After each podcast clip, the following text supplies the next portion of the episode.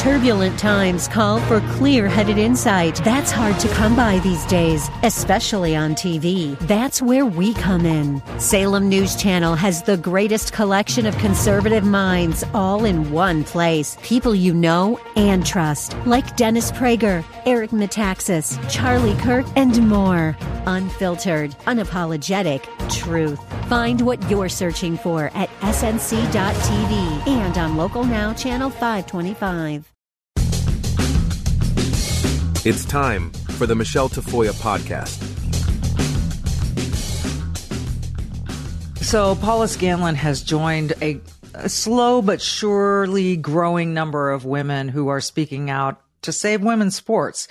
To say, look, women's sports are for biological women, not biological men who become or who transition and are trans women. There is a difference. It's chromosomal. It's in the DNA, etc. Paula Scanlan swam on the Penn swim team with Lia Thomas. She's going to tell us the entire story from when she found out that this was going to happen, that her she was uh, welcoming a teammate of another um, biological sex, and how it went from there, and why she's now decided to join this chorus of voices to try to save women's sports. It's as simple as that. Paula Scanlan, welcome. I'm so glad to talk to you. You have only recently started you know, sharing your experience at Penn swimming with Lia Thomas. And I'm just wondering what finally made you decide. And I know you've been asked this a lot, but for our listeners who may not know your story, what made you decide to start talking? Yeah, so a lot of it was in the last year. I really thought being removed from the situation would help me kind of spread, like keep my distance from it and say, oh, well, I don't really care anymore. But in the year uh, between graduating and coming forward, I saw this continue to happen to other girls. I saw this happening not just in sports, but in women's prisons, in women's domestic violence shelters, and a lot of places. And then I kind of said to myself, if I have this opinion that's so strong, but I'm not willing to speak about it, then why is it worth even having that opinion? And in that like period of self reflection, I realized that I feel so strongly about this means that I do need to speak about it. And eventually that led me to, to my decision of coming forward and sharing my story. And it's been very relieving to be able to do so. I feel like a heavy weight has been lifted off my shoulder for for telling the truth. I bet. I bet it's been liberating. And when you say talk about this, we're talking about trans women competing in women's sports, or as you mentioned, uh, being put into the women's prisons or, uh, you know, wherever women are supposed to be protected, it seems. Um, we are seeing this slow creep of biological men who now identify as women coming in and making these women feel unsafe. Let's start with your story. You're a swimmer at Penn. Your whole family went to Penn. Uh, when did you first hear that Lia Thomas was going to go from competing on the men's team to competing on the women's team? In the beginning of the school year in 2019, so around September 2019, we had a team meeting that was separate from the men's team. And um, I noticed a member of the men's team was sitting there named Will Thomas. And we're, we're like, oh, I wonder why Will's hanging back here.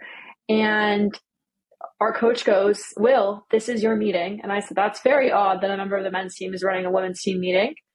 And in this meeting, Will Thomas told us that they would be transitioning to the women's team and they're going to be on the men's team for the remainder of the season. But starting the next season, they would be part of the women's team. And just said, I now go by she, her pronouns. And that was it. It was a very brief five minute meeting. There was no opportunity for questions. It was just, we were told, and everybody got, got right into the pool right afterwards. And it was like nothing ever happened.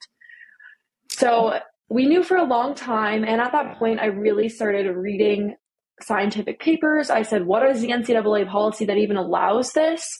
Um, so at that point, I really started deep diving into what that looked like, and I immediately knew it was unfair. Yeah, I, I would I would guess that the reaction among the entire women's team was a little bit of shock. This is the first time most of us have heard of anything like this happening. So, did you talk among yourselves? What was the? You said you jumped right into the pool after the meeting, but it, later was there any discussion amongst you like what is happening here? Yeah, one on one conversations, there would be girls that were saying, you know, oh, I, I understand biology and I don't think men, you know, should be able to compete on the women's team. But a lot of it was dismissed because it was like, oh, well, it's only, it's still a year away. And then because of COVID, it ended up being two years from mm. when we first found mm. out. So a lot of people just dismissed it. I think there's there's always hope that you know that's just not going to happen. And I, I, I told a lot of my friends. I had a lot of friends on different sports teams. I was in college Republicans. I had friends in college Republicans, and I would tell them this, and they said, "Paula, you're making things up. It's not true. Like you're just trying to get a kick out of everyone." And I was like, "No, like I'm pretty sure we're going to be having a member of the men's team switch over to the women's team." But it's one of those things that nobody will believe you until it actually happens, and then once mm-hmm. it happens, it's, it's already too late. So, you know, it was it was a situation where, you know, I wanted to have had conversations about this beforehand. I wanted to try to come to a fair solution, but because people don't believe it till they see it, it was already past the point of no return. So was it really like once it started, was there really no recourse, no discussion, no questioning, no, uh, Hey, what about this entire team of women? And we, we we're not we don't agree with it. Was there nothing? Was or I mean, and why was that? Well, people who went to our coach one on one, obviously he would never say this stuff to everyone. But if you had a one on one conversation, he he acknowledged there's difference of opinion. He acknowledged that some people might think this is unfair. And he just said basically like I'm here and I allow this to happen. If I ban Lia from the team, they're just going to fire me and bring in a coach that will allow Lia on the team. So it was a situation where it was very much, you know, even if our coach wasn't the one who allowed it to happen, they would have found somebody that would have. Um, and again, it's all the NCAA policy, unfortunately. The policy said a one year of transition hormones, whatever that entails. And Lia abided by that rule. That was the rule. They weren't going to make a mid season change because that, in some ways, is in any sport, you can't really change the rules mid season. It doesn't work that way. So it was, you know, like you're following the rules. What can you do? So I, yeah. I do really blame the NCAA for that part because they didn't have adequate policy to keep fairness in women's sports. And and you know, you think, okay, they didn't have a policy probably because they never could have foreseen anything quite like this. So you know, COVID ends. You go back. You start the next season with Lia on the team. Um, what were some of the issues? What were some of the the the problems that the rest of the team felt were happening and weren't being addressed? Yeah, so swimming is a limited roster sport. So every single meet that we go to, there's only a certain number of people that can go, and that's the same as on a soccer team, on a field hockey team, on any other sport, right? There's a number of people that can be on the field, a number of people that can be on the bus, a number of people that can be on the on in the pool, whatever it might be. And something that was hard for people was having these limited roster situations where someone would be like people would be left off the bus and there's multiple girls that don't get taken on these trips but thinking hmm was i the first per- person who would have been there? Was i the person who was my spot was taken from? And then the same thing with relays only four girls can be on the relay and there's a lot of um, people who had previously been on relays that weren't allowed to be anymore because Lia was on the team. So i think just that feeling of losing your spot and that's even on our team and then we're actually benefiting from Lia being on our team in terms of scoring. And then I can't even imagine how the other girls in the Ivy League and these other schools that had to race against Lia feeling, okay, well, I would have been second or I would have been first, but now I'm third, now I'm second. So it just affects so many different people. It hurt people on my team, it hurt people on other teams, it hurt people who had to share a locker room with Lia. And that's what people are saying is, oh, this is so small. Why do you care about all these trans athletes or whatever? This one singular person affected an entire team of 35 plus girls and the entire Ivy League and everyone who swam the same events at the NCAA. Right. That is hundreds of people that are affected by one terrible decision and policy that allowed one person to compete. And that's what people don't realize.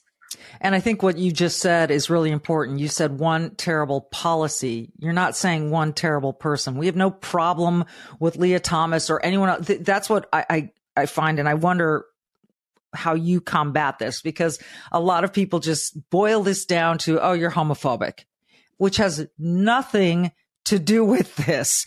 What this has to do with is simple biology and fairness. So when people come up with that response, like you're just against Lia, and it's no, it's the policy. It was how unfair it is. And have you, you've just articulated how many people were affected. So have you, have you gotten the transphobe, uh, backlash? Yeah, all the time. People yeah. are accusing me of things. They're saying I'm trying to ban uh, uh, gender affirming care, all of these things. And, I, and I've, I've made this very clear in a lot of my interviews and everything is I don't, I don't have any hate for anyone who's going through something as terrible as feeling that you're born in the wrong body and that you have gender dysphoria. I think those people need to be treated with love and care and support and given the right kind of resources to help them get through what they're going through. Um, but people who are at fault in this situation are institutions like the NCAA, like the University of Pennsylvania, like all these other schools that have allowed for this delusion to continue, right? So you can, when you first find out a member of the men's team wants to transition to the women's team, I think the first step should be, okay, why do you feel that way? And really talk to them and dive down why they feel that way instead of saying, oh, of course you can. Here are hormones you should take for a year and then you'll be allowed to do that. I don't think that that's the right solution. And I think going forward, that's really what we need to attack, not these people that are coming into the women's sports, not these people that believe that they're born in the wrong body. So definitely. Is, swimming is not the only sport this has affected. Certainly, Lia Thomas got the lion's share of attention because of her success at NCAA's and and and the like. Uh, and this is a high profile university, Penn, and a high profile um, league, the Ivy League. So obviously there was a lot of, but we are seeing this a lot in cycling.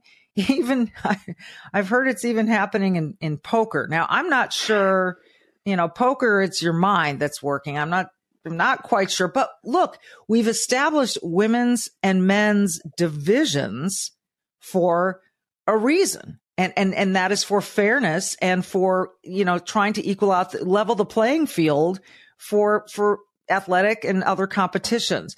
Um, you you've since become part of you know sort of this growing group.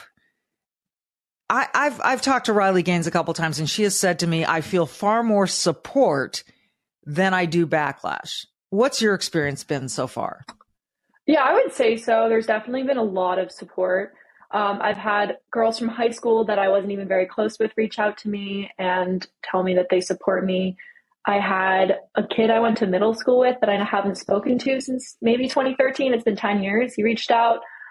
Um, my parents' friends have reached out to me. There have been plenty of support. And of course, there's always people who doubt this, but that really shows me how this issue is not a right like Republican issue. There are so many people on both sides of the aisle that agree that women deserve equal treatment and women deserve rights.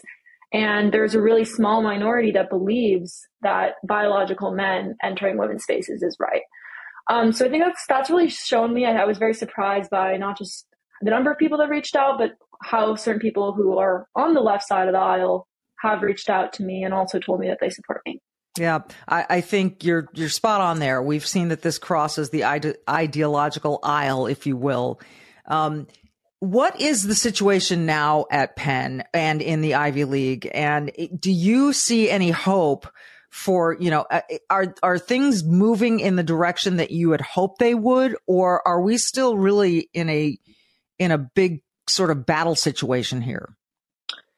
So the NCAA has what I like to say punted the problem. They keep even during the season they said, "Oh, well, USA Swimming hasn't made a policy about this." So USA Swimming is the United States um, swimming body, right? So they make the decisions on if you swim in the United States and you're a citizen in the U.S. and you swim, you're under USA Swimming jurisdiction right. in high school and middle school, so on. Um, and so they said, "Oh, USA Swimming doesn't have a rule, so it's not going to be an issue." Um, because it's not our problem. Like USA Swimming says that this is fair. So then USA Swimming actually made a policy during the season, and then NCAA said, "Oh, well, actually, we're not going to adopt that because it's mid-season. We can't make a change." Right. And the NCAA at this point has said, "I'm just going to go with what the governing body of every single sport says." So yes, now swimming has actually fixed this issue, but other sports haven't, and they just said, "Oh, well, it's up to them." So it's very much a decision where multiple different people will say, oh, well, it's just the NCAA saying that. And the NCAA will say, oh, well, what are they saying? And they kind of go back and forth, and no one really makes a blanket policy, which I think we should have for fairness for everyone. Because just because you're competing in a different sport doesn't mean you don't deserve the same fairness that somebody in a, different sport might get. Right. So it's it's really hard, and I I don't like that it's that still that way, and they haven't made enough changes. Being on this team with Lia, um, you talked about how different teammates spoke to one another, but how did you work to accept the situation as it was. How how did you come to sort of some sense of peace for that season that Lia was on the team and and and I don't know if you embraced it or just um, lived with it, but how did you come to some sort of like, okay, here here's where we are. This is what we've got to do. How how were you able to do that? So the biggest thing that people don't realize is the Ivy League canceled all athletic competition from the 2020 to 2021 school year. So every single athlete in every sport did not have a season that mm. year before. And so I think the biggest thing was a lot of people were very excited to just be back to normal classes. That fall 2021 semester was the first time I had taken an in-person class since my sophomore, since January of my sophomore year or February of my sophomore year, right? And I was a senior at that point. So that year and a half period of no athletic competition, of um, no in-person classes and then finally coming back was just really exciting for a lot of people. And i think that really helped overshadow what was going on because he said oh well, i don't care that this is happening to our team. You know i finally get to be back in the pool with my teammates and i get to be back in the classroom in person. So i think that kind of helped cover it up a little bit let me shed some light on something for you it's your dark spots. Do you see them in the mirror? The age spots, the sun spots, whatever they happen to be. They are not going to go away on their own. So introducing the dark spot remover from Genucel right in time for the last months of summer. The dark spot corrector with not one, but three cutting edge ingredients. It goes to work to target sunspots, dark spots, liver spots, and even old discoloration on your hands, on your face you're going to be amazed at how fast this works. You can now enjoy your summer sun, the beach, barbecues, picnics without the embarrassing spots. With Genucel, you'll see the results or your money back. No questions asked. You have nothing to lose. So go to Genucel.com right now. Get your dark spot corrector with the new Genucel most popular package now featuring summer essentials like the best selling ultra retinol moisturizer with a powerful retinol alternative for safe use in the summer sun. Visit genucel.com slash Michelle right now for these amazing summer essentials and save 70% off Genucel's most popular package. Don't wait. Order Genucel's most popular package now. Free shipping, free returns, and the best luxury skincare you've ever used at all at 70% off. Go to Genucel, G-E-N-U-C-E-L dot com slash Michelle with one L. M-I-C-H-E-L-E. Genucel.com slash Michelle. All orders will include a mystery luxury gift while supplies last. Genucel.com slash Michelle. Riley, it's a testament to technology and social media that I'm sitting here looking at this tweet from Jonathan Saenz out of Texas saying, super excited to have Riley Gaines of the Independent Women's Forum here in Texas to support Save Women's Sports Bill SB 15 and uh, you are fresh off of testifying. You're everywhere these days. So thanks for spending the time. What did you say today in, in Texas? Oh my gosh. Well, thank you. And, and, I totally agree. This is a true testament to technology. I know we were talking off air. If you could see my setup on my phone right now, it's hilarious. Um, but I'm here testifying in Texas. Texas has previously, I believe last year, they passed um, legislation that would protect fairness in women's sports um, K through 12, but they didn't have that collegiate level protected. And so I, of course, vowed to be here if that was something they would be putting forward because I understand why it's so important to protect that collegiate level. These are the girls who, um, I mean, we've worked our whole lives to get to that point, the highest level you can compete essentially. It needs to be protected. We shouldn't face um, unfair competition. And so I'm here. I shared my experience. I shared um, what the competition looked like, what the locker room looked like, what the silencing piece looked like, because these are things that a lot of people won't talk about, and a lot of these representatives don't know if someone was, won't tell them explicitly. Um, and so that's why I'm here. It's been great. They're still testifying on the floor right now. There are 57 people signed up to testify. Um, wow. So really great stuff. I, you know, it's interesting. And you talk about how young women have worked their whole lives. Now, I covered two Olympic games where I covered two Team USA swim teams. And I can tell you that talking to these athletes, watching them, it is grueling. Now the men do it too. Women can, you know, they do their training. The men do it too. But here's the difference. When you suddenly in college decide, I'm not having success or whatever your is behind your decision to transfer into a women's team, suddenly it's a very different story. You are now taking all those years of having trained as a male and jumping into the women's pool and saying, I'm going to compete with you. So, by my account and what I believe in from everything I've read, Riley, and I think you agree, there is no amount of hormone therapy, uh, puberty blockers, whatever it is. Let's talk about the case of Lia Thomas that would have diminished everything Lia Thomas did before she became Lia Thomas. So building muscle, competing as a male, all of that stuff. This to me was absurdity. It was the height of absurdity. So now you've got people like Brittney Griner saying, I'm going to, I'm going to die on this hill. I'm going to fight for transgender rights. No one is saying that transgender athletes shouldn't compete. It's a matter of what lane, to, to use a pun, in which they should compete. So how how did you take Brittney's Brittney Griner's remarks in the last couple of days? It just blows my mind. You have people like Brittney Griner, you have someone like Megan Rapinoe, and those 37 other athletes who signed on. You have someone like Billie Jean King, who was once a crusader for women's sports. We really have Billie Jean King to a credit for Title IX. And these women are now coming out. Of course, they're either done playing or at the end of their career. And of course, none of these three ladies I've mentioned, they don't have daughters to defend. Um, so hearing them advocate for male inclusion in women's sports and women's spaces and like locker rooms, it's just disingenuous. It's to me, again, knowing these women are done playing or on the verge of being done playing, they have nothing to lose. Um, they would rather be kind and inclusive and virtue signal. But in reality, it's not inclusive to allow men into our sports. It's it's exclusive. It's exclusive to the very female athletes who Title IX was passed to protect. Um, and I want to touch on the misconception you mentioned about, you know, something that I've, I've seen time and time again traveling state to state like I'm doing right now, um, both at the federal and state level. We saw it at the federal level last week when um, the U.S. House of Representatives voted on this and not one Democrat voted um, in favor of protecting women and girls. What they constantly say is this is this is a hate bill. It bans trans athletes from playing just like you mentioned, this does not ban anyone. I do not believe anyone, regardless of your age, your race, your sex, your gender identity, your sports you're playing, no one should be banned from playing sports. That's, that's the silliest assumption ever. Everyone is entitled to fair and safe play, and that's exactly what these state bills, that's exactly what Title IX was passed to protect, and these federal bills yeah. that are going through. That's what this argument is, is about. It's fairness. Yep. It's pretty simple as that. And you went to UC San Francisco to make this argument, to appear on stage. And this is when your profile skyrocketed. You were there speaking. If you don't mind, I'd love to go through the timeline. You arrive on campus.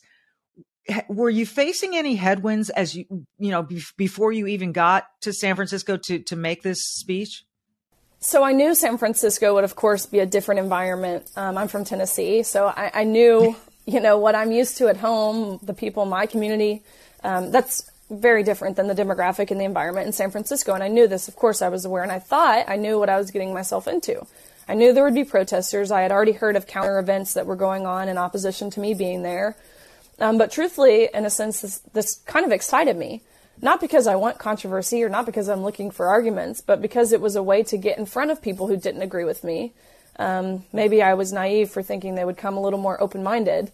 Um, now I'm looking back and I understand I was totally giving them the benefit of the doubt and giving myself the benefit of the doubt. Um, and so I was excited for this opportunity. I arrived to campus an hour and a half before the event where I was supposed to be meeting the campus police department. Um, they were supposed to meet me at this parking garage. They would go over kind of any sort of exit strategy, just the logistics of it, and then they would walk me over to the event. And so I get to the parking garage the campus police never show up. Um, so I, I, just figured, you know, not a big deal. This is an hour and a half before the event. They will probably show up to the, the venue and we'll talk then. So I walk over to the venue. It's on the third floor of the building. Um, in this hour and a half, no one, no police department shows up. But again, I was naive, but I thought I, I just didn't think it was a big deal. Um, I thought the protesters, you know, if people are protesting, of course, I respect their right to do so. And that's not something that bothers me. If it's something as simple having signs, uh, maybe some heckling, of course, nothing turning physical. But I understand that's totally That's their right to do, just as is, uh, just as it's my right to be there speaking. Um, mm-hmm. So about 30 minutes before the event, people start filtering in, and very quickly, within 60 seconds, the room has reached maximum capacity. Um, so there was only standing room, and the administrators who were there, they stopped letting people in for fire safety and things like that. And so the hallway was beginning to fill. And so in the room, there was about 50 50 supporters versus protesters. Um, and I was able to deliver my speech. Um, it was, again, there was some heckling. There were people who marched over to the event coming from a, um, a counter event where they all made signs and walked over together and different things. So there was some heckling, but the I answered some questions and things like that, and it was good, um, engaging. But then it was only after the event where everyone stood up to leave, an ambush of people rushed into the room. And when I was delivering so, my speech, so they were an ambush of people that were outside, correct, rushed into the room, correct. Okay. And when I was delivering my speech, I could hear them in the hallway, and there was hundreds of people in the hallway, and I could hear one side of the hallway yell, "Trans rights are under attack," and then the other side would um, yell back, What do we do? We fight back. And so I could hear it, and it was, of course, unnerving. But again, it never occurred to me that it would remotely turn violent. But these ambushers, they enter the room, they turn off the lights, they flicker the lights, they rush to the front. Um, this is when um, both myself and members of the room were assaulted, essentially an officer comes up and grabs me, to which, again, I had no idea there was an officer in the room. This officer, she was not wearing anything indicating she was a police. Her face was covered by a mask. And she grabs me and says, Come with me, I'm, I'm the police. And I was, I didn't believe her. Um, there was nothing indicating she was an officer. And so I was very reluctant to kind of follow her, but truthfully, I had no choice. And so she led me out of the room, to which we went to the hallway, and we were only met with um, more protesters. The stairway was blocked off. Um, so that's when we ultimately had to go to a separate room along that hallway where I was essentially barricaded and truthfully kidnapped for three plus hours. Um, I missed my flight home. These protesters were yelling horrible, awful, violent, vengeful, yeah. hateful things at both myself and the officers for three hours. So they stood out in that hallway outside of the room you were put into for over three hours yelling this stuff. They did. Um, they were yelling things such as to the officers, they would say, you know, you're only protecting her because she's white. They were yelling things such as, you, you should have known what you were getting yourself into when you came here. You knew we would riot. You asked for this. Um, they were mm. yelling things such as, um, you know, what they wanted to do to me. Open that door and let her out and let us handle her. Which in those oh, moments, God. I mean, you truthfully do fear for your life just knowing what they wanted to do to you, what they would have done to you had you not been protected by the officers who and and these officers that were in the room with you, what were they doing? Were they calling for any kind of backup to come clear this hallway out? the officers did a. Of course, I always respect law enforcement, and I think their job is admirable um, to the highest degree. But these officers, they were supposed to lock the doors at a certain point, so um, no one could enter the building after the event had started they didn't lock the doors. And when I asked them, you know, why didn't you guys lock the doors? They told me, well, there's a lot of doors. I said, okay, well, aren't there a lot of officers? Um, they were terrified to do their job and assert any kind of force because these these protesters, again, I could hear them yelling things. Um, you're racist. You hate the LGBTQ community. You're a homophobe. And so these officers, they didn't want to put themselves in that position where they're being accused of these things. So therefore, they would rather um, not effectively do their job, which ultimately was why I was at risk for my safety. Uh, what finally made these people dissipate? Was it just enough time passed? They were they knew they weren't going to get anywhere, and so they left, or how did it happen? They had to. The campus police department had to call the city of San Francisco police department. Um, ultimately, again, three and a half hours later, they showed up and they were able to more effectively create an exit strategy. Um, when we left, the protesters were of course, still in the hallway. Um, these officers, they, they, there was probably 20 of them. They formed a diamond type shape around me, and we essentially pushed through the protesters to get outside, where we were only met with more protesters. And it was at this point we had to start running because they were chasing us. Um, I eventually got to a car. There was no um, police escort. There was no police who checked up on me after. There was no police who followed me to make sure I safely made it off of campus. Um, so it was it was interesting to say the least. Uh, and what is the state, the status of any legal action you might take against the university? Um, that is in process. I have officially announced that I will be pressing charges against everyone who committed a crime that evening, whether that be students directly, whether that be the administration, who has since come out and um, really doubled down on their stance. They applauded the bravery of their students who uh, ambushed me. Um, so there will be legal action, and that's in process. Yeah, it's so brave for a mob to go after a, a one woman. It's so brave for a mob to get together and sh- shout obscenities at a woman, a single woman who had no. Yeah, that was so brave. Uh, I think you were the brave one in this instance. I think most people agree with that. They your your following on Twitter has like quadrupled since the last time I talked to you. People are in admiration. You're getting a lot of support, and and I asked you this when you and I have messaged in the past. You know whether you felt like you were getting more support or more of this this backlash and you know as you weigh it now net net how do you sense the world on this issue? Are you getting more support? Do you feel like people are on your side or is there enough of a wave of the the other side that y- you feel like this is going to be a long slog just as you would expect just as anyone with a brain would expect the overwhelming majority of not just female athletes, the overwhelming majority of the general public, even the overwhelming majority of solely within the Democratic Party, they agree with this. They know men should not compete in women's sports. It's simple. And just as you mentioned, the San Francisco incident, it really backfired on these protesters because it showed, of course, my social media following, following um, it skyrocketed. Um, it really only gave me more credibility and it showed how unhinged these people will become. And it truthfully highlighted perfectly why I'm doing what I'm doing, why I'm it seems as if I'm a lone voice in this when in regards to That's, other athletes. That is a weird thing, Riley. I do want to get into that, this notion that of being a lone voice. Now Megyn Kelly uh, a extremely popular podcaster, and she's got the show on Sirius XM. She's she's been behind you a thousand percent. Uh, she took a picture of herself this weekend wearing a red hat that said "Make women female again," and uh, you know there have been a lot of voices that have spoken out. I'm just surprised that they're that they are not being amplified as much. I, I wonder what you think of the fact that you do seem like this lone warrior out there.